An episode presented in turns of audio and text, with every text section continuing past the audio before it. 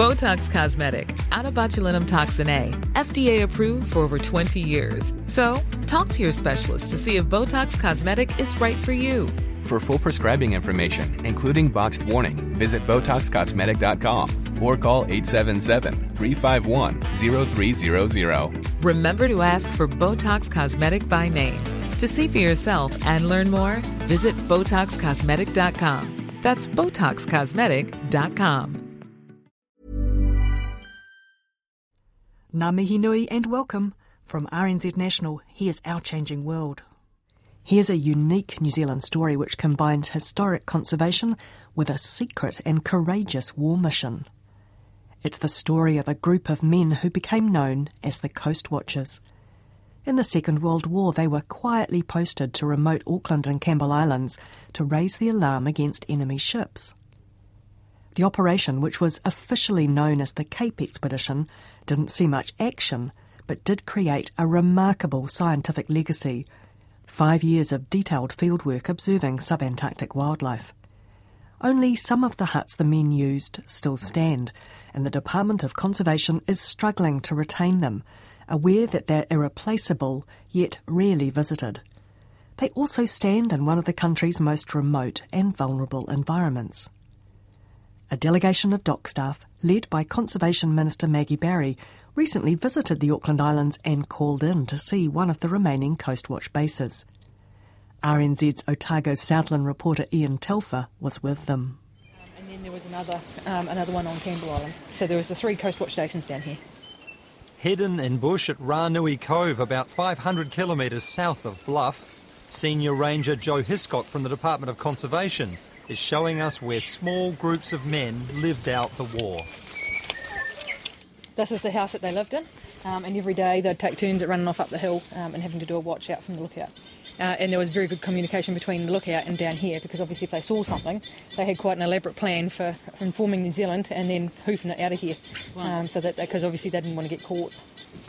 So this is one of the originals, Joe? This is the original. This is the original yep, homestead that they that they lived in.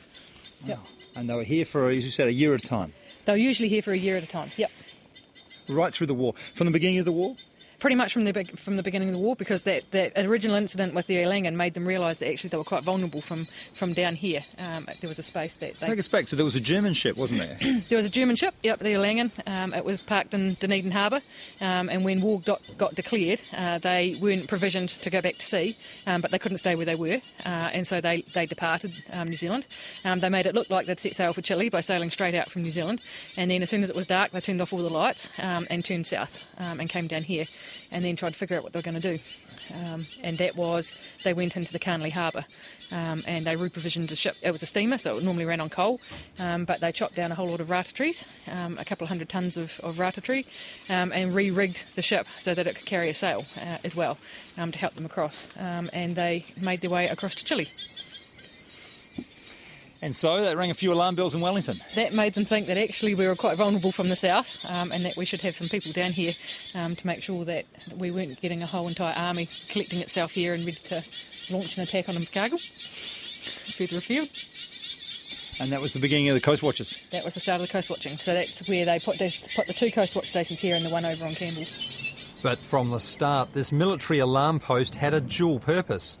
Since the watching only took one man at a time, at least one scientist was included in each three to five man coast watching group. And they led the collection of data about the only other inhabitants of the Auckland and Campbell Islands, the wildlife. So I can see four buildings here, Joe. Do you know what they all are? So the main living hostel is this one here. It's got the kitchen and it's got bunk rooms in it. Um, these buildings here, one of them was used as a storage room, um, some links of timber in it, and some of these were used as labs. Um, so they did used to um, dissect things and pull things apart and record things. It was always part of the deal that there'd be a sort of scientific element, was there? There was, yeah. Um, they, they figured quite early on that it could be a bit boring if you didn't have something like that to do. So they did deliberately pick people that would, would thrive in that kind of environment um, with something to do like that. Quite far-sighted yeah. in, in yep. sense. Yeah, well, it suited them very well um, because uh, it gave them a good start. Some, you know, some very good researchers have started and scientists have started um, down here in those days. Um, and then obviously we still rely on that information a lot as well. So yeah, that's a good idea. The house the men lived in is a modest square wooden building, but it's unusually designed. It has two separate corrugated iron roofs, so that it looks like it might have been made by getting two huts and pushing them together. It's hard for us to get past the rusty latches, but finally we're in. Oh, yep. So we're walking down, what's this, the hallway? Main hall. Geez, pretty basic. All wood, wooden floor, old fire. Little bedroom with a slightly rotted out b- wire bunk. Yep, so a little bunk here, double bunk. Off the off the kitchen. Little kitchen here. A couple of tables, couple of benches. Little sink, old wood stove. Maybe coal range probably. Or wood. A little tablet. All pretty dark, but still, you know, serviceable. Amazing to think it's been here 70 years. A few old bottles on the wall. And here's something special visitor's book. Erected 1941, it says. Occupied 1941 to 1946 by Cape Expedition Coast Watchers. And then the names start. It's Robert Falla, who became the Dominion Museum director. And uh, a list of people there who passed through here. Some of the men stayed for just a year, but others returned again and again, like my great uncle in law, Jack Sorensen, who spent five years at the Campbell Island base. He ended up writing a book about it called Wildlife in the Subantarctic. But wildlife observations had to happen around the main task of watching out for enemies, and that took place about 15 minutes walk away up the hill, where we're off to next.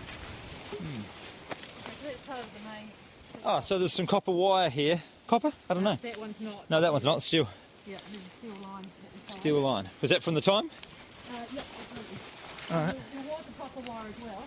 All right, and um, this Little bits of it. Joe was saying there's copper wire here too, and uh, part of the original phone line that was used to run up to the to the uh, watching hut from the home home base. And a little bit further around here, we do go up. It's, one, the, one of the comms wires. Um, Yeah, yeah, clearly a communications wire of some kind, isn't it? Yeah, insulated still on it. Insulator's still there. They had a what, communication system so they could talk to each other. They did, yeah.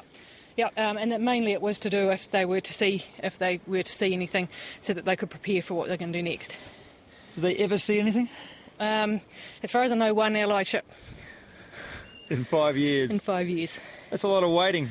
It was a lot of waiting, and there's different stories over whether um, the fact there was no enemy ship seen was because they knew they were here, um, or whether um, they just had no reason to come anywhere near the place. How's it judged now, Joe? Was it all a folly, or is it? Uh... No, I think it's. Um, it, it- I mean, it was a perfectly sensible thing to do at the time, um, and well, from our perspective, there was a lot learned. Um, yeah, Yeah, you got the scientific benefit, even if we didn't get the Germans. oh, he did eventually. At the top of the hill, there's a clear view of all of the harbour, Port Ross, and it's easy to see why this place was chosen to watch for the enemy. The watcher's hut's tiny, less than two metres by two metres, but thanks to restoration work that Doc's done, it's warm, dry, and in good nick. Inside, there's a bench with names carved into it, probably done during the long days of waiting. There we go, a tribute to discreet servant. And we find out what the coast watchers read to pass the time. Oh, brasserie. Racy, Oh, that's very racy. racy. So, Minister, you found a 1939 magazine. I have walked down the garden path in this gay garden apron. The August Mirror? 1939, just before the outbreak of the war. Look at that, the apron and the watering can. Now we know what they were reading for those all those lonely years. The visits made the Conservation Minister Maggie Barry talk about making the protection of this Heritage Coast Watchers base a higher priority than it is now. Warren Palmer's chairperson of the New Zealand Conservation Authority. It's his first visit here, and already he too is thinking about how to share the place and its story. Well, it's unique. I think I could say that with confidence. And there's two things about this. One is the uh, distinctive landscape wild, rugged, beautiful, distinct vegetation. uh, quiet up here except for the rustle of the wind. Go down into the uh, near the shoreline, uh, bellbirds, tomtits, robins. It's vibrant, and amazingly on the way, um, sea lions, kilometre perhaps three quarters of kilometre from shore with their pups. Incredible. And then we've got a little bit of history here and a bit of heritage uh, that many New Zealanders would not know about, but was really quite a story of um, courage and um, roles that were played by different groups that are not understood probably by most New Zealanders. So, in one sense, I've had a very special moment here. On another, I'm reflecting on so, how can we bring this reality of this, the special, distinct nature of it, to New Zealanders, and how could they enjoy it? Obviously, we can't have hundreds of visitors, but this is part of New Zealand. The islands are already a tricky balancing act for DOC. The department's charged with protecting these almost pristine and vulnerable environments, which are national nature reserves and part of a World Heritage Site, while still allowing visitors to experience them. Under the current conservation management strategy, up to 1,100 people a year are allowed ashore on nearby Enderby Island. But the Coastwatchers' huts at Ranui get far fewer visitors, no more than 150 people a year. Ranui Cove's a stone lined cove, there's no landing wharf, and the tracks and mud steps that the Coast Watchers cut into the hill are fragile. Another problem is that the huts were not built to last. The Watcher's lookout's been restored, but the main house here would need recladding and long term protection. An expensive challenge when the islands are almost 500 kilometres away from the mainland. Difficult to keep it all up, a long way away, aren't we? It's a long way away. Um, everything we do down here, it's transport that's the um, that can make or break things. Um, but the Auckland Islands is a little bit more accessible than some of the other places. Um, and at least there's nice harbours here. Um, so even if you get smashed on the way down from New Zealand, um, you can come into a nice harbour here and know that you'll be pretty good. Yeah. And Doc's well aware the buildings and wires carry an irreplaceable history. The tourists like this? Yeah, it's a completely different story. Uh, most of the people that come here, their primary focus is on the wildlife. Um, uh, particularly if they're going down to the Antarctic, they might have a little bit of a historic bent, but mainly for that historic sort of heroic era. Um, but it's surprising when people come here, they don't realise the stories um, around the, the history, um, and they can yeah they can come away with a completely different look on things. Mm. Doc's put in tourism infrastructure on the nearby wildlife jewel, Enderby Island, but not yet at the less visited places like this one at Ranui. Joe Hiscock says Doc's yet to work out how to keep up with the demand to experience the settlement's unique history, yet preserve it and the sensitive environment it sits in. I mean, we've got two good sites for, that have got lots of boardwalk on them. The sites are nicely hardened, um, and so they can they can soak up a lot of a lot of people um, and not have too much of an impact.